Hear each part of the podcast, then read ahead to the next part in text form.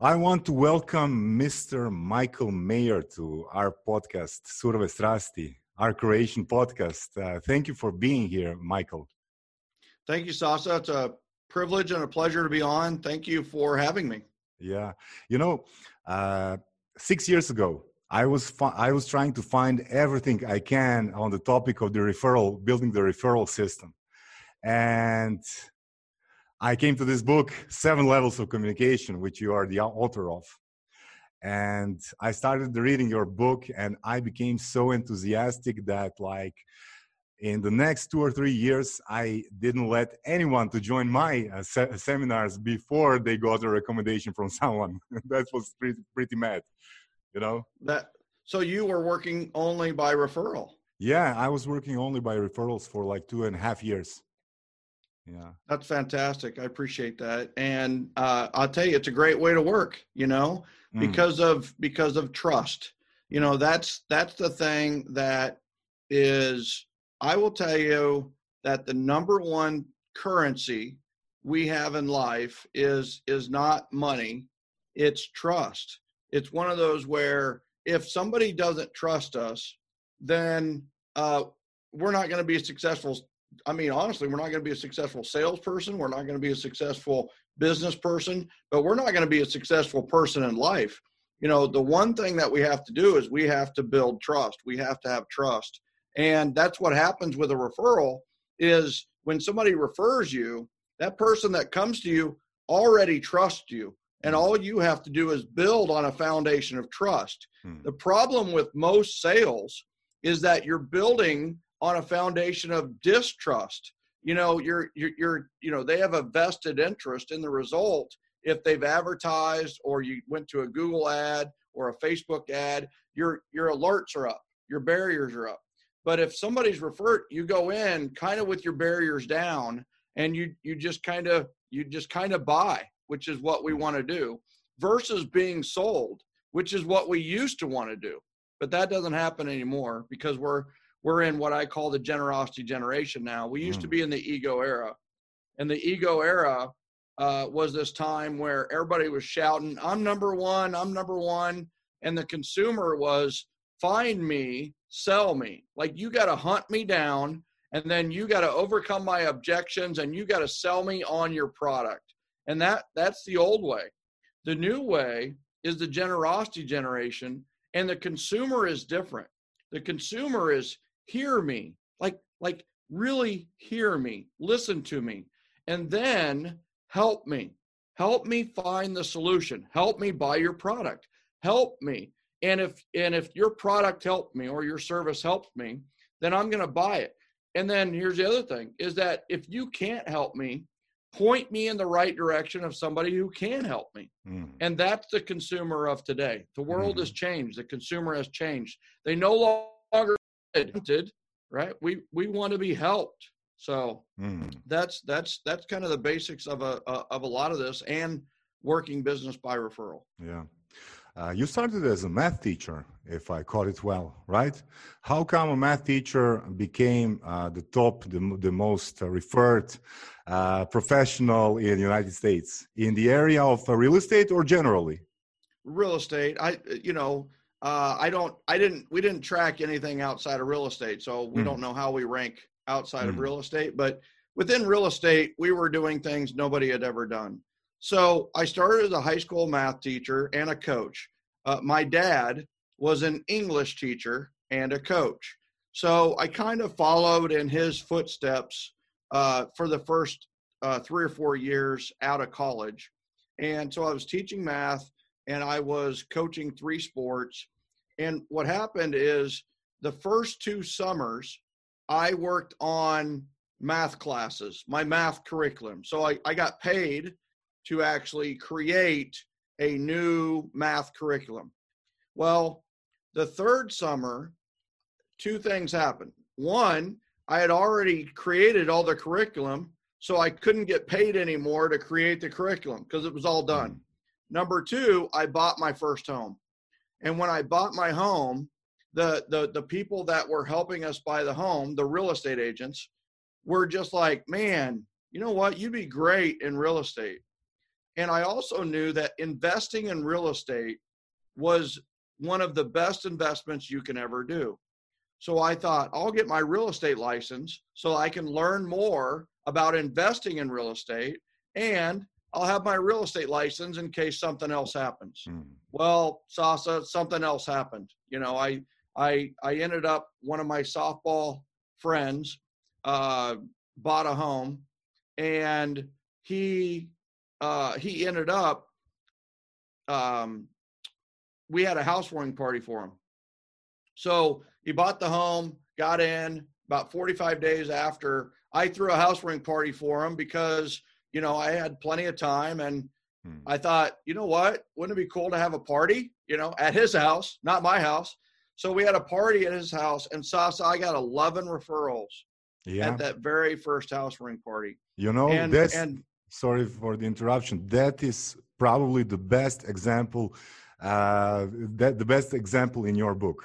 How to generate referrals uh, through fun and minimum expenses. That's right. And, and in fact, we had sponsors. So I actually made money having the party. And then and then I made money on the 11 referrals. Mm. So we, we had other people in the real estate industry who had worked on that transaction and were willing to give back some of the money that they had made to help the party happen. And and so we actually profited from the party a little bit, wasn't a big deal, mm. but also generated 11 referrals and and those referrals went back out to my referral partners like lenders and title and warranty and and inspectors and things like that so it was just like this this thing that fed itself.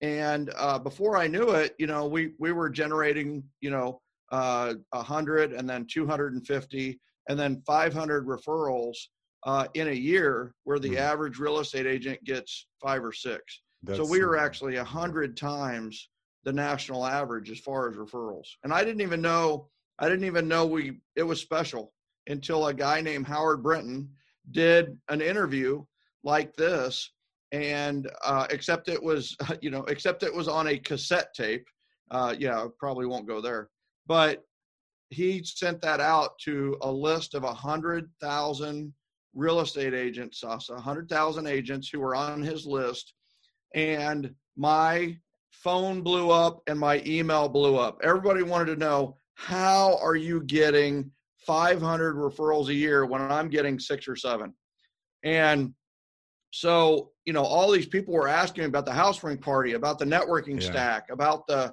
you know, about all these things that we are doing. And I was like, I was trying to answer them, but I knew that I was giving them a an answer, not the answer. Mm-hmm. And so I was like, man, I really need to write a book.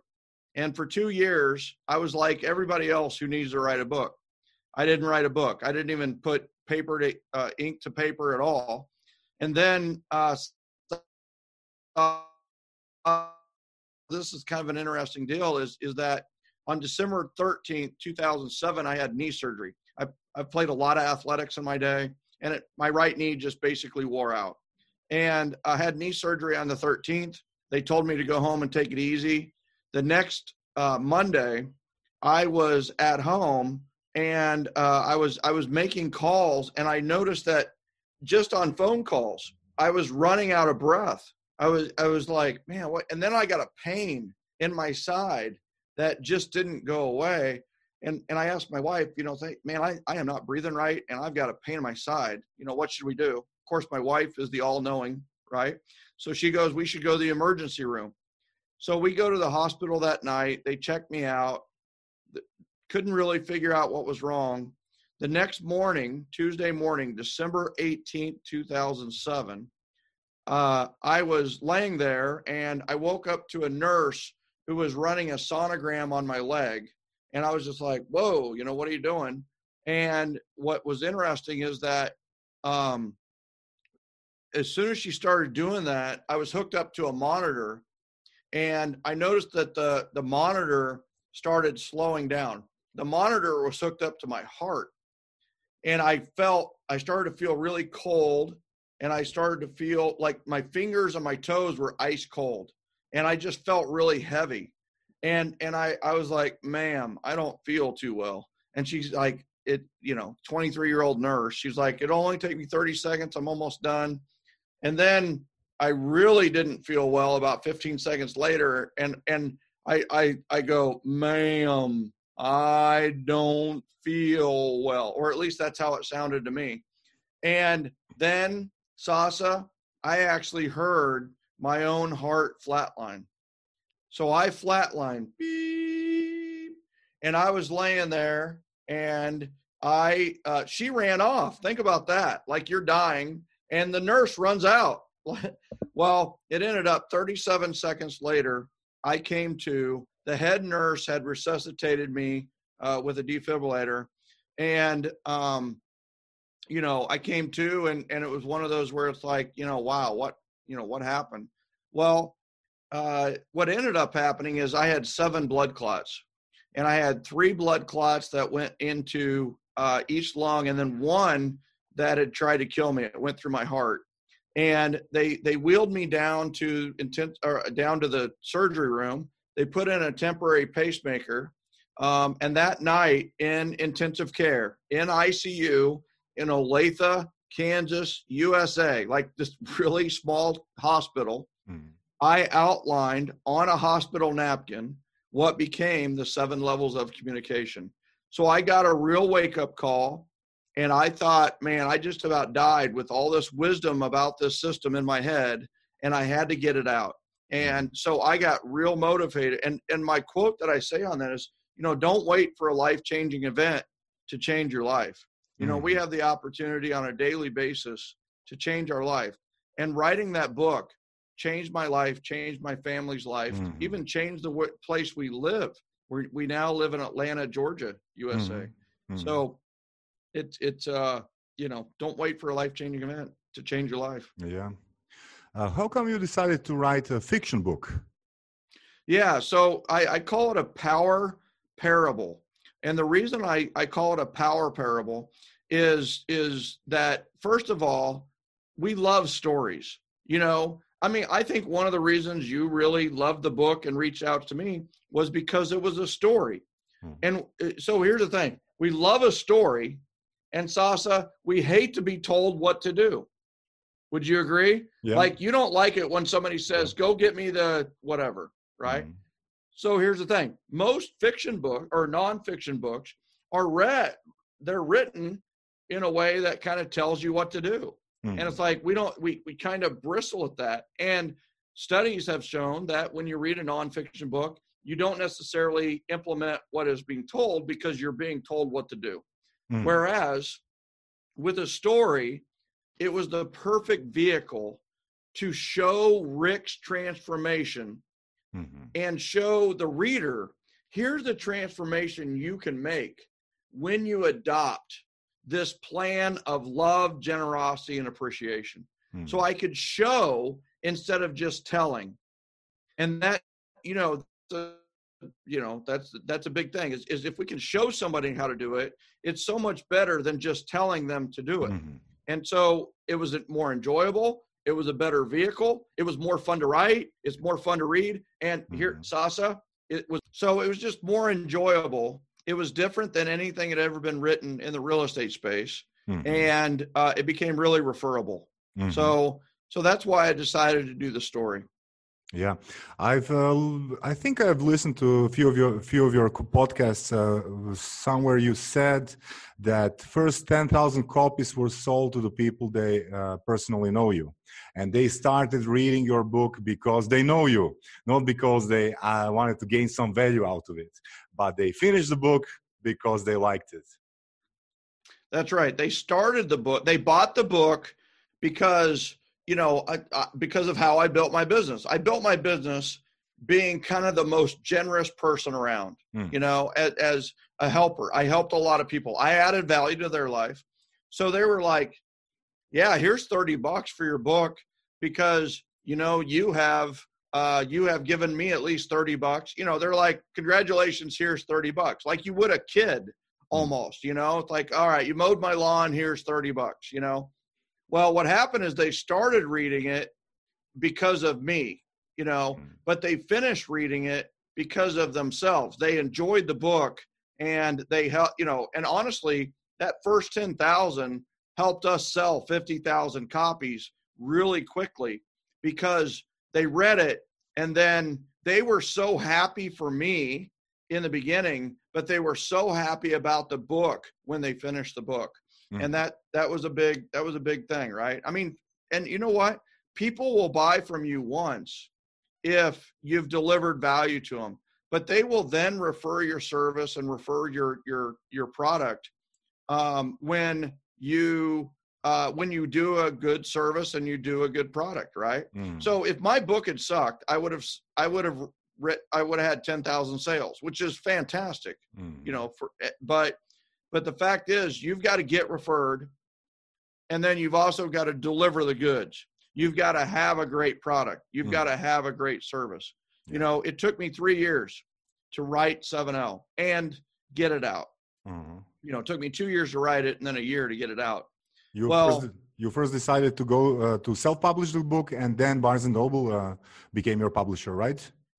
Actually, BenBella became. We had three. Okay, so it, that's kind of an interesting sidelight. Is is that you know some people want to go to a publisher and get their book published yeah. and things like that, but but you have no leverage you know if, if, you have an idea maybe you even have your book written mm. but the thing is is you really have no leverage but once you've sold yeah. 10,000 25,000 copies yeah. you, you know that it's easy, easy for the publisher to sign you because yeah. you've already proven that it's a success yes. you know and that's something i try to explain to, to people in croatia uh, if you don't have the leverage if you don't have uh, sold units uh, the publisher won't uh, reply to your email that's right that's exactly yeah. right. So I tried so, to I tried to publish my book in the United States and didn't got an email back. You know, like yeah, it, and it's tough, right? I mean, it's yeah. one of those where you got to prove.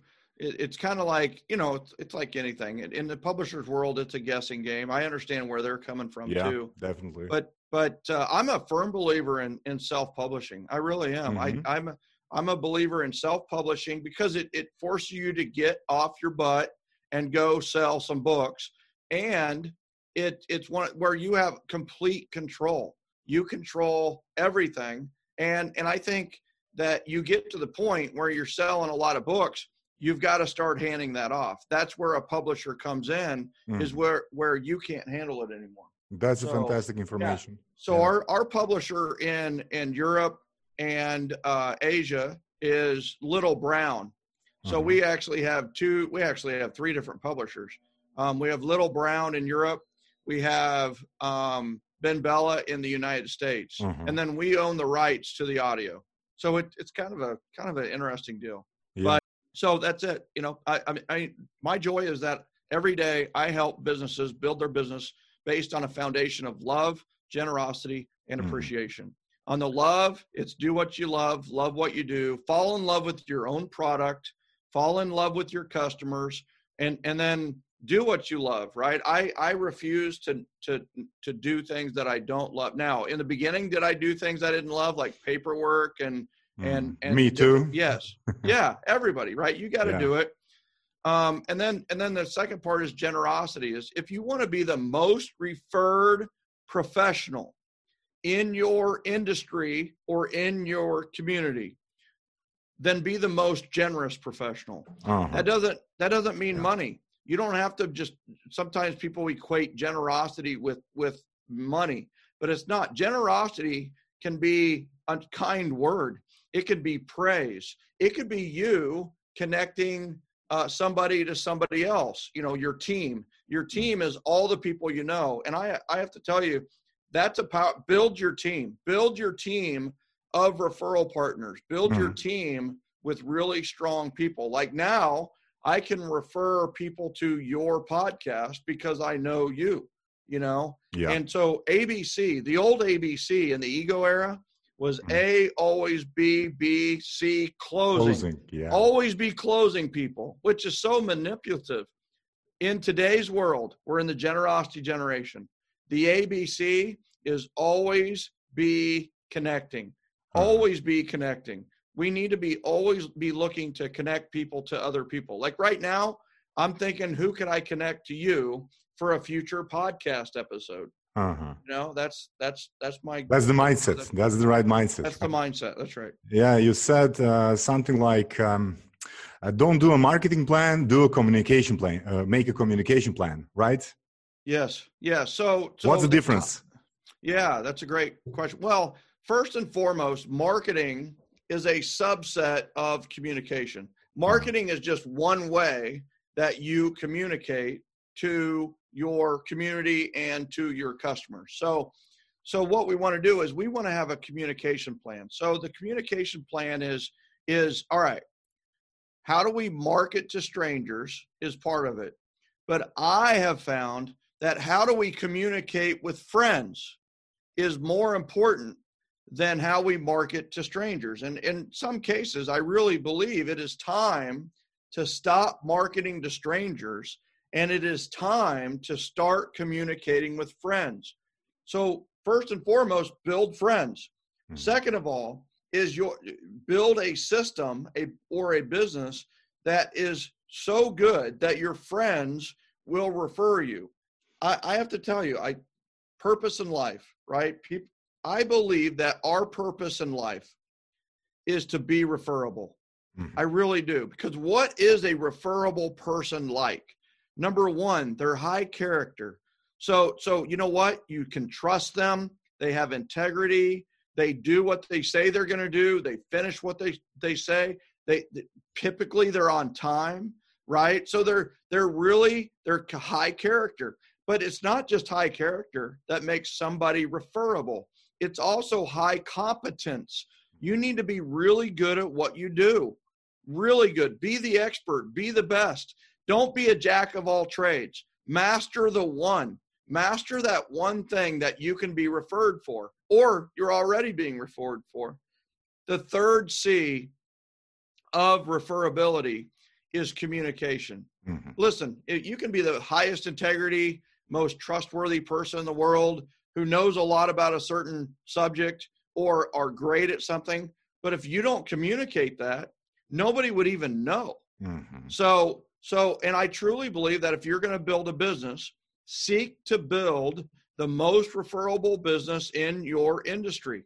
Like, what does that mean? You got to, mm-hmm. if you're not building a referable business, then what the heck are you doing? Are you manipulating? Are you cheating? Are you lying? Are you, are you, you know, it's like build a referable business so mm-hmm. that that is the way that we need to grow. So if you think of a communication plan versus a marketing plan, a marketing plan is always chasing strangers. Mm-hmm. A communication plan is attracting friends, mm-hmm. is attracting more business. Can you so, give us? Yeah. Can you give us an um, example of how yeah. to co- communicate your message to the friends or future friends?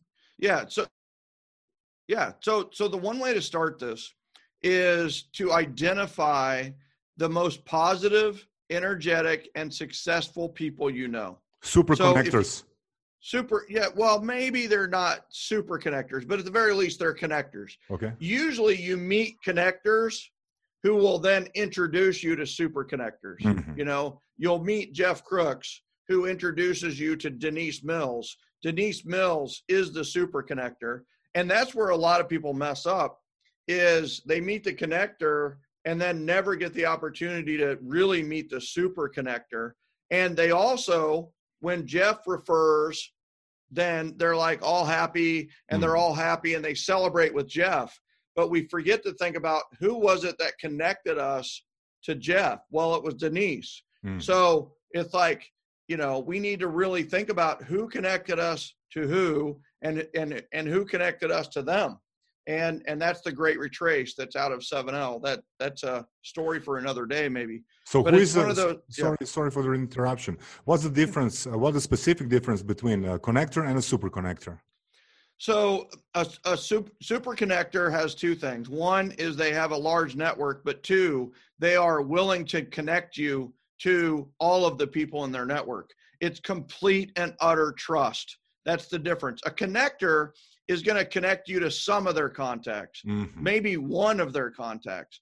But, and you can take a connector and build them into a super connector. But it, mm-hmm. it's going to take trust. It's going to take relationship building. It's, it's going to take value exchange, that mm-hmm. kind of thing. But but the other i mean a super connector just has a bigger network or a bigger team of people they know than than the others and you know the other part of a super connector is not just knowing a lot of people. They know a lot of successful people. Mm-hmm. they know people who have you know 10 million dollar businesses 100 million dollar businesses billion dollar businesses and they know a lot of those. They just run in a more powerful circle. That's a super connector. But mm-hmm. it's not just running in a i mean here's the thing. Oprah is a super connector. Mm-hmm. like she is the super connector but i don't know her you know so she's not a super connector for me mm-hmm. you know so it, it but i'm guessing that oprah has been a super connector for dr phil and dr oz mm-hmm. and you know these other people so so it's one of those where it's like you know they have to have trust of you and they have to really be of connection with you mm-hmm. so to go back to the communication plan it's one of those where we we need to identify the top people in our network and you got to realize if you know a thousand people you really need to be focused on 100 to 150 of those on a monthly basis. And you're communicating with that 100 to 150 that's so different than marketing or sales or advertising or what everybody's saying you got to do everything with everybody. Yeah.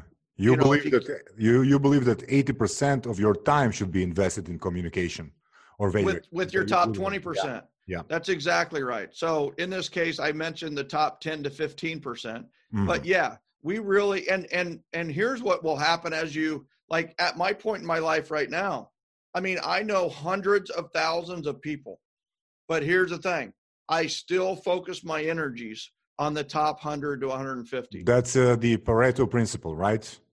That is uh, the Pareto principle is 80 20. So, yes, yeah. 100%. Yeah. So, where I got most of this is really from a, a guy named Professor Robin K. Mm. Dunbar. And that is actually mm. Dunbar's, number. number. Yeah. Yeah. Dunbar's number is the 150.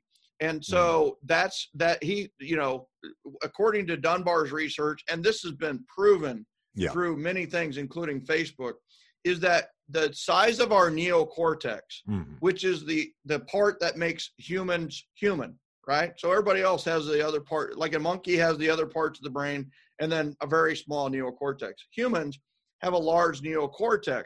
Well, the part that makes us human, the size of it is only it only allows us to process 150 great yep. relationships. Mm-hmm. We're only really now. Does that that does that does that mean we can only know 150 people? Nope. No.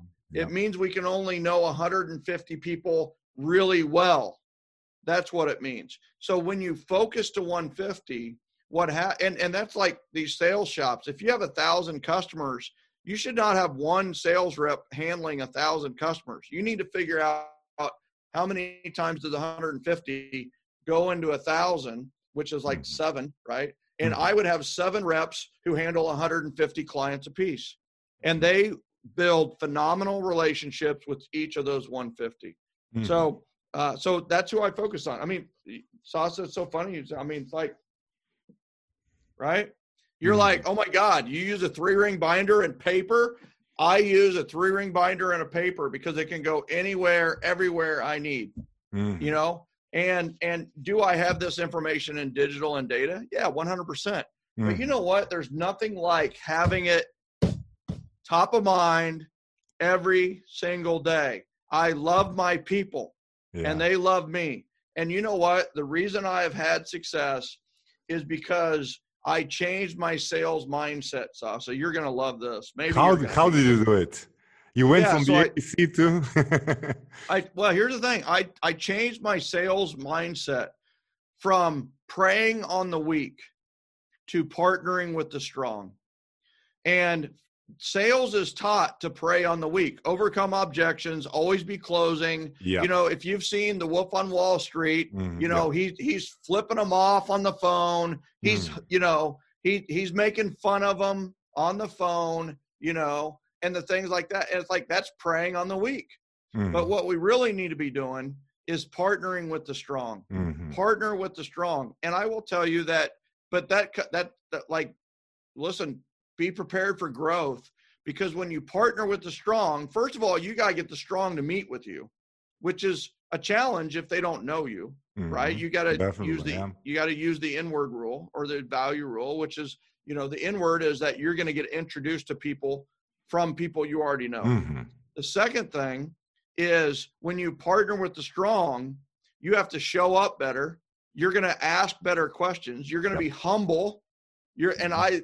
I I to this day I remain very humble because I keep meeting these really these people who are far superior to me in intelligence, wisdom, strategy, mindset, energy, you know, all these different things.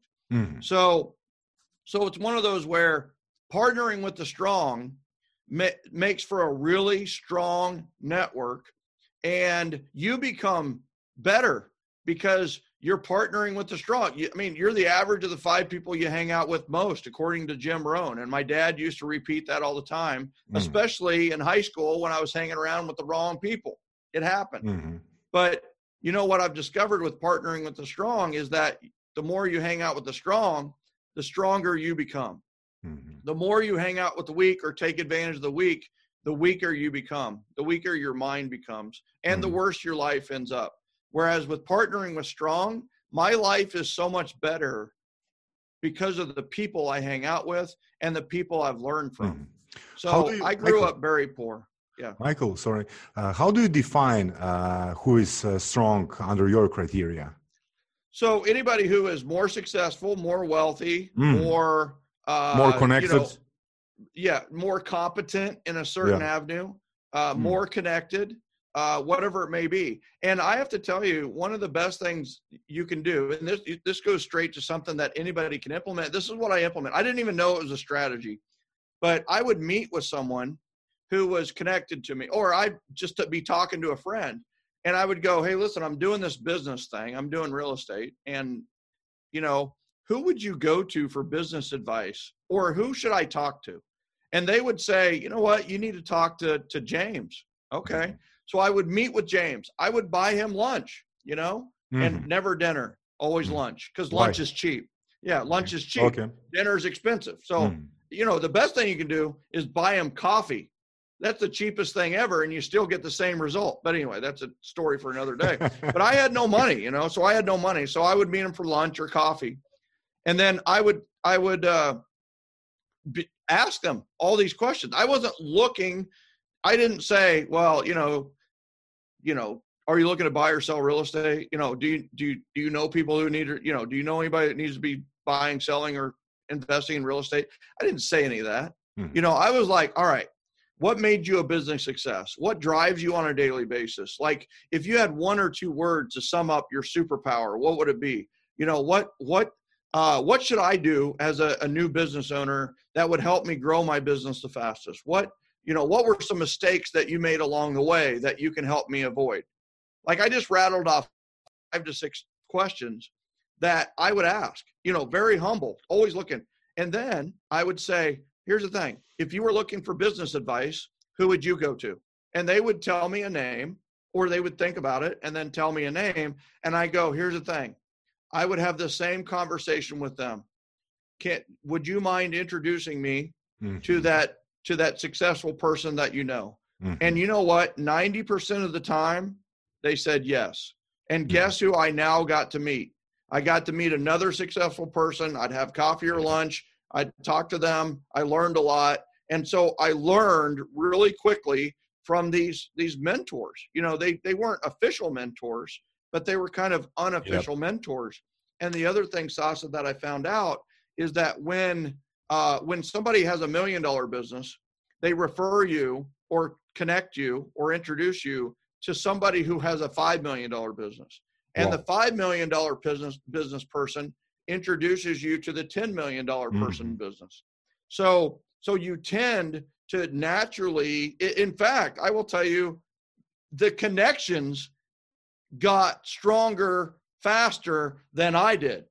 And so I was like, whoa, you know, a hundred million dollar, like talking to that person, I got nothing. You know, I'm like, I, I don't even know if I could implement what they're going to say. How did you feel, so, Michael?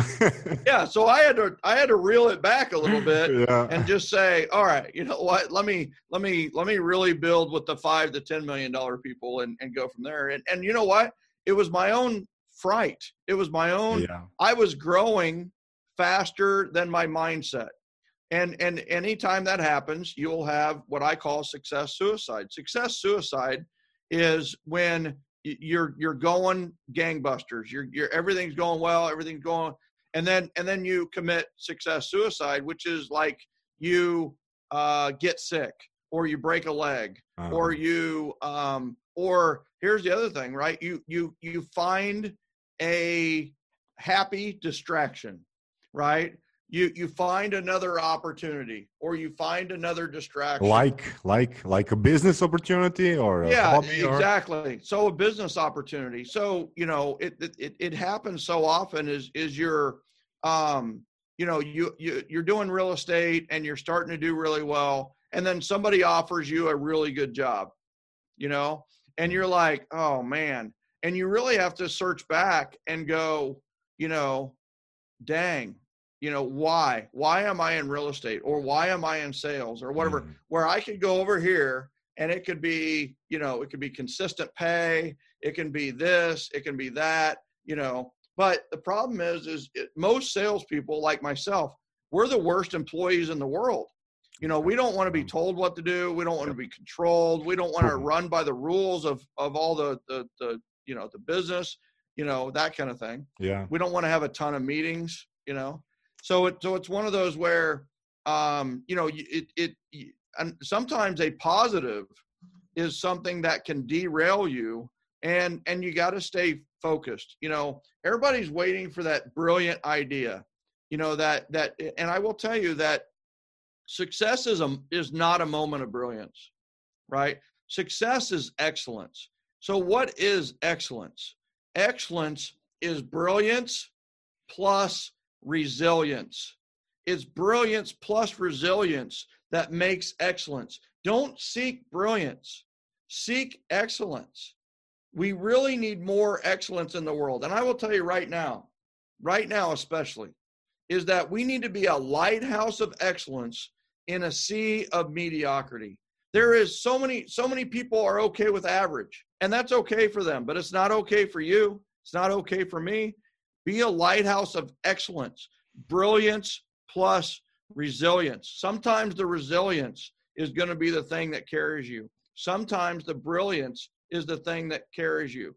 But sometimes the brilliance comes from the resilience. You continue to work within the realm, you're going to get more moments of brilliance. So, anyway, I didn't mean to go on a tangent. That's there. why. That's why you use uh, the lighthouse on your handwritten cards, right? that's right. I, you know what? I had handwritten notes. I wrote them. They're all gone. Okay. But uh, I had I had my handwritten co- note cards right here. Yes, I use a lighthouse on all of my on all my handwritten yeah. cards. I, I, wanted to ask you, Michael, how do you reciprocate on how do you reciprocate on the people who helped you um, uh, expand your network? How do you so, reciprocate? Do you have a system like, or it's uh, you're just natural? Yeah, no, no. I mean, I, I've had to systematize, and I mean, I leverage technology a ton because you have to, you know, because you have to figure out so um, I took notes and I would keep notes. That's the first thing that I would mm-hmm. say is really important is is keeping notes because, you know, there's so many uh, things I could say right now, but I'm going to boil it down to one mm-hmm. word, which is appreciation. You know, when when somebody connects you to somebody else, they don't want money. You know, they don't even necessarily want help. What they really want is appreciation Mm-hmm. They want to appreciate, they want you to remember that you connected them to this really good person. So what so, do you do? Yeah, so a couple things, right? So mm-hmm. first of all, so Sasha, if if like who is the who is the most who's the most successful person you know or if you were looking to get business advice, who would you personally go to? I would personally uh, try to find uh, several books on the topic. I know, but I'm I'm asked I'm actually asking you this question. So, oh. who do you, who like a person who do you go to for business advice, or who do you have high-minded yeah. conversation? Yeah. To someone who uh, had the problem like mine and solved it. Okay. So I'm ac- I'm actually going to ask you for a personal reference. Like I oh. want to know a name of a person who you would go to for business advice. Like out of your friends, out of the people you know, and you want to grow this podcast to being one of the top in the world. Or you have a business idea and you want to run it by someone, who would you who would you talk to? Hmm, personally. I don't know, probably someone from the Shark Tank. Do you know the people from Shark Tank? I could probably contact uh, Robert Herjavec because he's from the same town uh, where where I was born. Do you know somebody that knows Robert Herjavec? Uh, I think I, I could find someone. Yeah. Okay, so so maybe going to that person. You know what I mean? Mm. So here's the thing: is is are would you be open to introducing me to Robert Herjavec? Yeah, definitely would. Oh, okay. Yeah. So so when I meet with Robert, right? So so I'm gonna I'm gonna contact him in the next couple of days. Can you make your contact in the next couple of days? Mm-hmm. Yeah. Okay. So here's the thing. I'm gonna I'm gonna uh, go through the connection, your connection. I'm gonna meet Robert. When I meet with Robert, either by Zoom or in person, how can I make that meeting the biggest win for you, Sasa? Okay good example yeah right so how can i make that the biggest win mm. for you you could say something like well if you could just mention my yeah. product or mention yeah. my service or if you could just thank me in front of him mm. for making the connection mm. right or you might say don't worry about it right yep. it's a big win that the two of you guys are meeting okay okay, okay. now i meet with robert herjavec as soon as i make the appointment i'm going to text or call or email you and say, I wanted to let you know Robert and I are meeting. I just wanted to say thank you so much. I'm going to meet with Robert. I'm going to immediately after the meeting, I'm going to follow up with Robert appropriately using a 333 444. 333 is three things you can do in three minutes that give you three days of excellent service. And that is, I'm going to text them, I'm going to call and leave a message or email mm. and then I'm going to write a handwritten note. Now, after I get done with the 333, I am then going to text message you. And I'm going to say, Sasa, met with Robert today. It went fantastic. One of the things I mentioned was your product that does this, blah, blah, blah, mm-hmm. blah. And, and I just wanted to let you know that he may be contacting you, or you might want to follow up with him in the next couple of days to say, ask him how our meeting went. Yeah, great right? example. Great example. Right. So then down the road, if Robert refers me, let's say Robert refers me to Barbara Corcoran. Okay. So I so I would then say I would actually call you. Let's say Barbara refers me, and I would say, "Hey, listen, I just wanted to let you know, Sasa, do you know Barbara Corcoran? Mm-hmm. Uh, I just know her from I just know her from the show. Barbara was connected to me by Robert Herjavec. Mm. And here's the thing you remember Robert, right? And you're like, yes, of course. And I go, here's the thing is, is you connected me to Robert. So the reason for my call is I wanted to call and express my appreciation to you, Sasa, for connecting me to Robert. Because without you doing that, I would have never been connected to Barbara and I would have never had the opportunity that Barbara gave me today.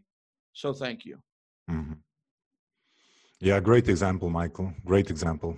So it doesn't cost a dime. It's mm-hmm. what people really want.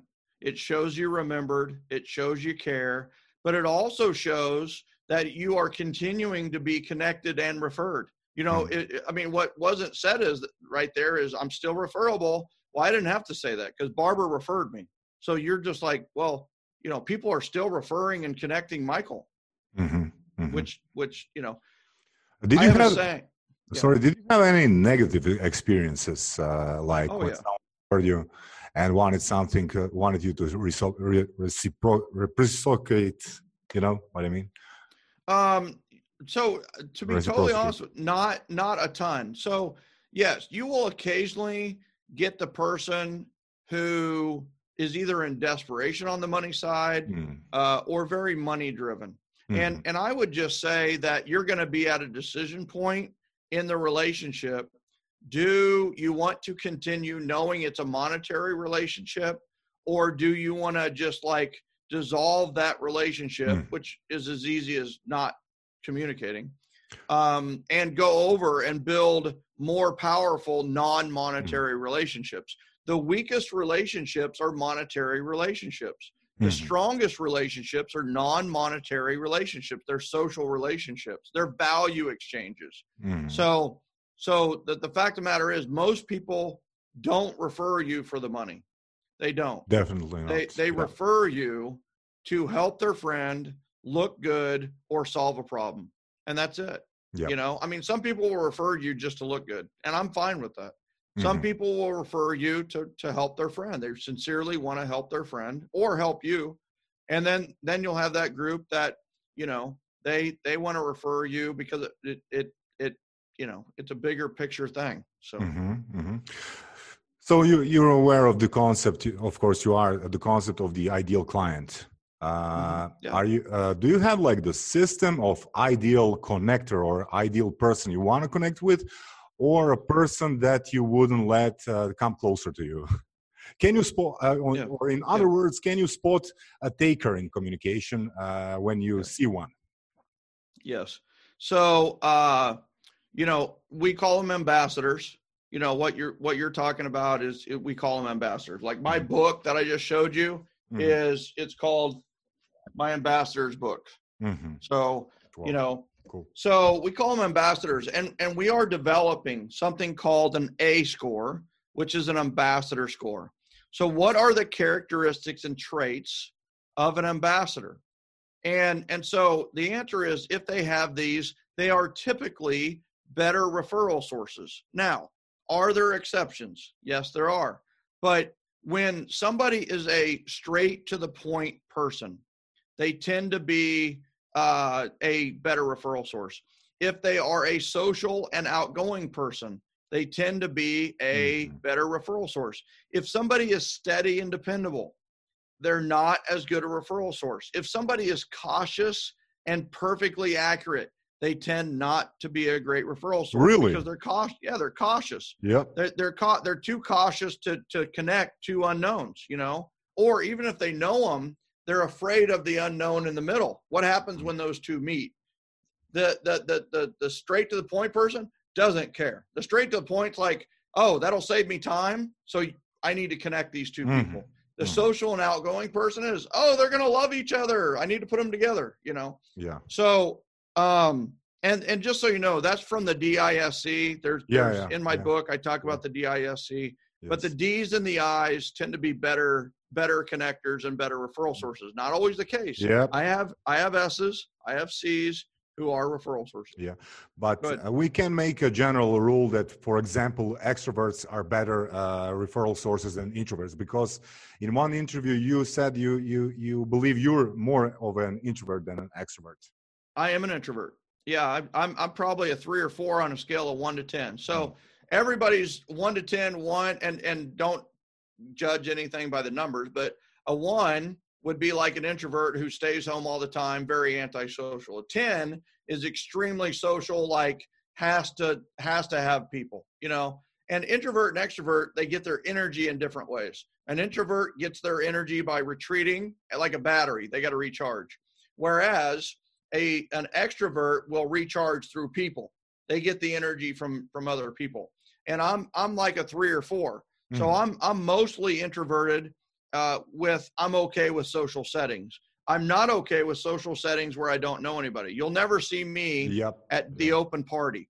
You know, uh, and it's so funny. People are like, "You're a speaker. You're out." Yeah, introverts are great in social settings they control. Mm-hmm. And that's the power, right? I speak yep. a lot. I have control. I throw events. I have events. I have control. Mm-hmm. So, um, so you know, it's one of those where but I will say that you got to be careful with the intro that you can actually have an introverted I. You can, you know, social uh, like and outgoing. The I is the influence, right? that influence. That's exactly right. Influence, yeah. Are you watching the Daily Dose? It sounds like you've been watching the Daily Dose. so it's like you know all this stuff. That's a fan. It's fantastic. So thank you. Yeah, and then all right. So go to like professions. You know, professions who make great referral sources are those in the sales professional because they understand the word referrals. They understand how it works, right? The game is played. And mostly the, they're doing it subconsciously, right? Without yeah, the system. That's right. And and, and um, you know, business owners, salespeople, realtors, lenders, um, financial planners, insurance agents. The, the thing that they have an advantage is they understand that they're in a referral game. They understand they're in the game and they understand the rules mm. of the mm-hmm. game. Whereas an engineer or a programmer or a coder or a stay-at-home mom or a stay-at-home dad, they they they aren't necessarily in the game, so they don't necessarily mm. like play the game. Now, yes, do yes. we have stay-at-home moms and stay-at-home dads who are very good referral sources? The answer is yes, yep. but they're the exception. Yes. And I'm not going to pour a lot of my time, energy, effort, money into the exception. I'm going to pour it into the rule. Mm-hmm. So I tend to want to network with business owners and entrepreneurs and mm-hmm. salespeople. Yep. So there, there's, uh, you know, the larger their social network, the more likely they are to refer. So mm-hmm. one of the questions that we ask people is how many contacts do you have on your phone? So if you go to your phone and you go to contacts, do you have an iPhone or Android? Android. All right. So if you go at the very end, mm-hmm. there's a little number sign, right? It will tell you how many contacts are in your phone, right? So how many contacts do you have? It's not a mm. contest. It's just a question. I would probably lose this contest, Michael. uh, probably. Ooh, I think it doesn't say. I think it doesn't say the, the, the specific number. Do you see a number sign? Nope. Nope. Can you go to the bottom of the Z's? Yes. I there? am at the bottom of the Z's. Okay. Yeah, but I don't see the number sign. Okay. Probably around thousand, not too many. Yeah. Yeah. yeah. I you know, I don't know it all, but I'd guess in a thousand. So yeah. you know, you you would be someone that that would make a great referral source, right? Thank you. So, so somebody that's got over a thousand contacts typically mm. in their phone is typically somebody that that is a good referral source. So that, yeah, but also the quality of these contacts, right? That's right. That's right. So here's the other thing: is do they have a friend, family member, or relative who does what you do? Right. If they mm. have that, then they're not going to be a good referral yep. source. So if somebody has a family member who's a mm. realtor, they're going to go to that realtor instead of you you know so no matter what that. you do no no matter what you do no matter how well you communicate or how well can you sell right? That's right that's right. And then it's a it, it's a frequency thing too. So one of the questions that we'll ask is you know how often do you recommend someone to your friends family members and the people you know? So mm-hmm. we'll ask them how often do you do that? And they're like well you know you know i don't know or whatever. And then the second question is like when was the last time you recommended another person to someone you know. Mm-hmm. and and if it was yesterday they're probably going to be a good good referral source. Mm-hmm. if it was six years ago they're probably not going to be a good referral source. Yep yep. You know? And so, yeah. yeah. sorry and but uh, I'm, I'm, sure you had a situation when your uh, referral system didn't produce results as you expected oh, yeah. because because i uh, gave up mostly uh, this is the reason why i gave up uh, from the referral mostly referral system because it failed in 2017 and i also caught you talking about a lady that gave uh, 56 referrals and only received 4 mm-hmm these are the situations when you cannot completely rely on um, your referral system how uh, no matter how good you are as a referral source uh, how well you reciprocate but there are times when a referral system can uh, outperform. I, I, don't mean outperform that can fail. Well depends on what you uh, determine as a failure right? Yeah. I i out refer everyone i know mm-hmm. you know? Mm-hmm. uh they it really i mean i'm going to give 10 referrals to every one referral i get from almost anyone mm. and and you know what you got to live with that but yep. the thing is is I, i'll tell you that the answer to your question like to get you back winning the referral game my advice to you would be events once the once the virus once the quarantine times that kind of thing mm. is is is start to have now you could have online events and do a lot of the yep. same stuff But the thing about events, remember seven levels of communication advertising, direct mail, electronic communication at the bottom. You've mm. got handwritten notes in the middle, and mm. then you've got phone calls, events and seminars, and one on one meetings. Mm.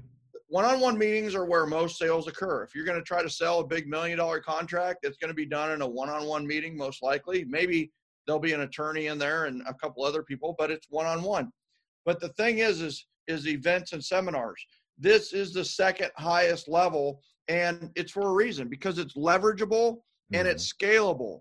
You know, we just had a gal last fall, Sasha, she got 209 referrals in one weekend.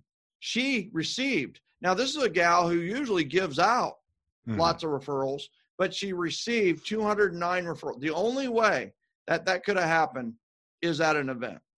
So have an event and you can get more referrals because there's more people in there. It's easier to provide value at an event Definitely, than it is yes. even a one-on-one or a phone call because you have the added value of social interaction. They get value from the others in the group. You're not responsible for providing all the value.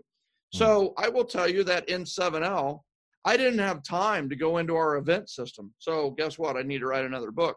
But the thing that I would just suggest to you is that leverage events, leverage events, have events, and uh, you're going to be able to get multiple referrals. So have events for your clients, but also have events for everyone you know. You know, a happy hour or whatever it may be. Yeah, now, I I totally agree with you because that's the stuff I did after reading your book, you know. But also yeah. there are there are times when the referrals fail, like uh, in that lady's uh, uh, uh with, uh, with that that lady's example. How come she didn't make it? How come she only received like less than ten percent back um, by giving fifty six away? Yeah. What, so what was the problem? Yeah, you notice she wasn't complaining though. You know, because 56, she got she gave out 56 and so, if you think she's a real estate, so she was giving out uh, referrals to inspectors. She was giving out referrals to financial planners. She was mm giving out referrals to um, lenders. All the, I mean, so honestly, as a real estate agent, I'm going to give out eight for every one transaction I do. So when I work with a buyer or seller, I refer sellers to stagers and inspectors and warranty companies that's three right there to my one. If it's a buyer, then I'm going to refer them out to a lender, to an inspector, maybe two or three inspectors, warranty, insurance agent, uh, contractors who do repairs. Um, you know, so I'm going to give out eight to 10 to one as a natural process. She'd yep. never tracked it before. So she was probably always doing 56 to four. But you notice she wasn't complaining because those four in real estate in in the United States, you know, she she's in a situation where she's probably making five or six or more thousands of dollars for every one of those referrals. Mm-hmm. So, you know, if you look at the income of the 56 compared to the income of the four, probably equal, or the realtor might have even more income. Yeah, but she can definitely improve her system. Oh, right? Oh yeah, yeah, yeah, yeah. So so yeah, she probably needs to incorporate events more. And the other thing is is she probably needs to incorporate the Great Retrace on the four referrals that she got. She mm. really needs to track back and say who referred them, and then who referred the referral source. You know, mm-hmm, mm-hmm. and then and trace that back using the Great Retrace. Great, great, um, Michael. Thank you very, very much for your time. And I would like to thank Borna for making the introduction, uh, contacting you. You were on my list for like two and a half years. Yeah. I wanted to reach out to you, but this coronavirus uh, speeded things up. Uh, yeah. You're a very passionate, motivated guy, and you're just the right fit for our Croatian podcast, Surove Strasti. I really, I really appreciate your time, Michael. Well, I'll tell you, thanks a ton. I, I, I, enjoyed every minute of this, Sasa. It's just like I love having high-minded conversations with people who really get it, and you're that person. Like we had conversation about disc, we had conversations about events, we had conversations about the networking stack, the housewarming party. Like your breadth of knowledge and your depth of knowledge around the referral game uh, made this an, a, an immense joy, and I appreciate it. Michael, thank you very much. Thank you very much. I really appreciate it. Thank you. See Have you some. Thank you. Bye.